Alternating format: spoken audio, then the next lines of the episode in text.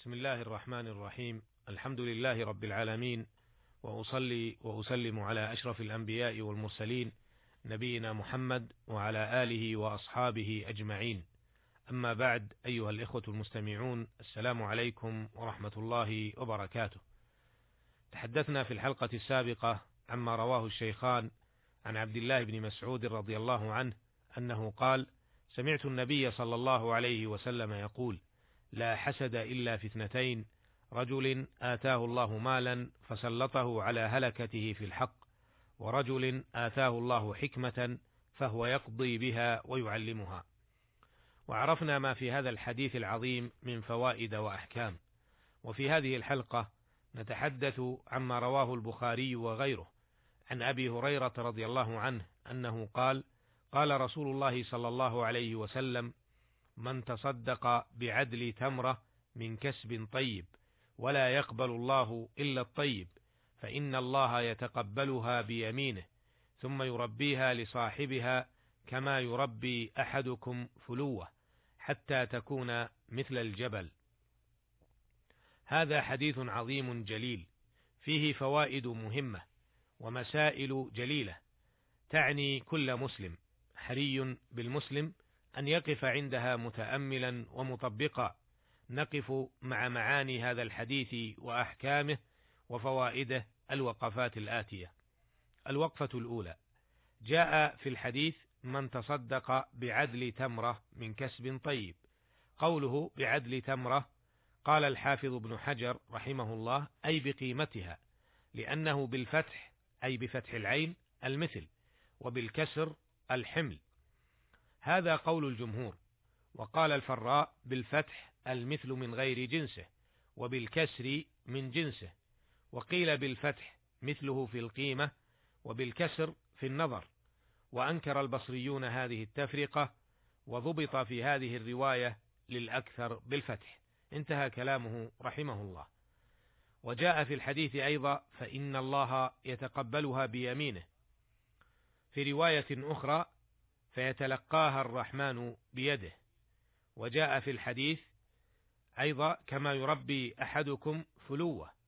قال الحافظ رحمه الله بفتح الفاء وضم اللام وتشديد الواو وهو المهر لأنه يفلى أي يفط وهو المهر لأنه يفلى أي يفطم. وقيل هو كل فطيم من ذات حافر والجمع أفلاء كعدو وأعداء. وقال أبو زيد إذا فتحت الفاء شددت الواو وإذا كسرتها سكنت اللام كجرو وضرب به المثل لأنه يزيد زيادة بينة ولأن الصدقة نتاج العمل وأحوج ما يكون النتاج إلى التربية إذا كان فطيمة فإذا أحسن العناية به انتهى إلى حد الكمال. وكذا عمل ابن آدم لا سيما الصدقة فإن العبد إذا تكسب من كسب طيب لا يزال نظر الله إليها يكسبها نعت الكمال حتى تنتهي بالتضعيف إلى نصاب تقع المناسبة بينه وبين ما قدم نسبة ما بين التمرة والجبل. الوقفة الثانية دل هذا الحديث الشريف على عظم أجر الصدقة من المال المكتسب من موارد حلال، فالله سبحانه وتعالى يضاعف أجر هذه الصدقة وثوابها أضعافا مضاعفة بما لا يتصور بشر حتى يصل في المضاعفة كما بين التمرة والجبل، وهذا بلا شك من فضل الله تعالى وكرمه وجوده وإحسانه وإنعامه على عباده المؤمنين. وقد دلت النصوص من القرآن والسنة على تأكيد هذا المعنى مما يجعل المسلم يبادر إلى أن يتصدق ولو بالشيء القليل. فإذا كان أجر الصدقة بالتمرة إذا كانت حلالا ستعدل جبلا عظيما. فما على المسلم إلا أن يسارع للمشاركة في هذا الميدان الفسيح بما أعطاه الله سبحانه وتعالى. يقول جل وعلا مؤكدا هذه المضاعفة في أجر الصدقة من الكسب الطيب. مثل الذين ينفقون أموالهم في سبيل الله.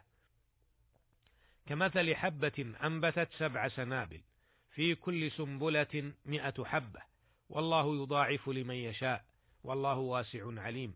الذين ينفقون أموالهم في سبيل الله ثم لا يتبعون ما أنفقوا منا ولا أذى لهم أجرهم عند ربهم ولا خوف عليهم ولا هم يحزنون.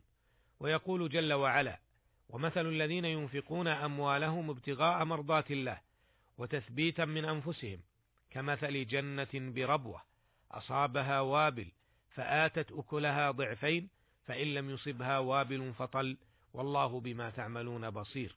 ويقول جل وعلا يا أيها الذين آمنوا أنفقوا من طيبات ما كسبتم ومما أخرجنا لكم من الأرض ولا تيمموا الخبيث منه تنفقون ولستم بآخذيه إلا أن تغمضوا فيه. واعلموا أن الله غني حميد. الشيطان يعدكم الفقر ويأمركم بالفحشاء ويأمركم بالفحشاء. والله يعدكم مغفرة منه وفضلا والله واسع عليم. وقال جل وعلا يمحق الله الربا ويربي الصدقات والله لا يحب كل كفار أثيم. ويقول جل وعلا إن المصدقين والمصدقات وأقرضوا الله قرضا حسنا يضاعف لهم ولهم أجر كريم. ويقول جل, جل وعلا من ذا الذي يقرض الله قرضا حسنا فيضاعفه له وله أجر كريم. وروى الترمذي بإسناد صححه عن أبي هريرة رضي الله عنه أن رسول الله صلى الله عليه وسلم قال إن الله يقبل الصدقة ويأخذها بيمينه فيربيها لأحدكم كما يربي أحدكم مهرة حتى إن اللقمة لتصير مثل أحد. وتصديق ذلك في كتاب الله. ألم يعلموا أن الله هو يقبل التوبة عن عباده ويأخذ الصدقات. وقال ويمحق الله يمحق الله الربا ويربي الصدقات. وروى مسلم رحمه الله والترمذي وغيرهما عن أبي هريرة رضي الله عنه أن رسول الله صلى الله عليه وسلم قال ما نقصت صدقة من مال. وما زاد الله عبدا بعفو إلا عزا وما تواضع أحد لله إلا رفعه الله عز وجل. وروى الشيخان وغيرهما عن أبي هريرة رضي الله عنه أنه قال قال رسول الله صلى الله عليه وسلم ما من يوم يصبح العباد فيه إلا ملكان ينزلان فيقول أحدهما اللهم أعط منفقا خلفا ويقول الآخر اللهم أعط ممسكا تلفا. ورويا أيضا عنه رضي الله عنه أن الرسول صلى الله عليه وسلم قال قال الله تعالى يا عبدي أنفق أنفق عليك. وقال يد الله ملأى لا يغضها نفقة سحاء سحاء الليل والنهار. أرأيتم ما أنفق منذ خلق السماوات والأرض؟ فإنه لم يغض ما بيده لم يغض ما بيده. وكان عرشه على الماء وبيده الميزان يخفض ويرفع. فدلت هذه النصوص الكريمة وغيرها على أن الله سبحانه وتعالى يزيد ويضاعف في ثواب المنفق فأنفقوا رحمني الله وإياكم ينفق الله عليكم وتصدقوا يتصدق الله عليكم ويبارك لكم أرزاقكم وتكون صدقاتكم جنة لكم وسترا عن النار وظلا تستظلون به يوم القيامة. رزقني الله وإياكم الإخلاص في القول والعمل. إنه سميع مجيب وهو المستعان. وإلى اللقاء في الحلقة القادمة إن شاء الله. والسلام عليكم ورحمة الله وبركاته.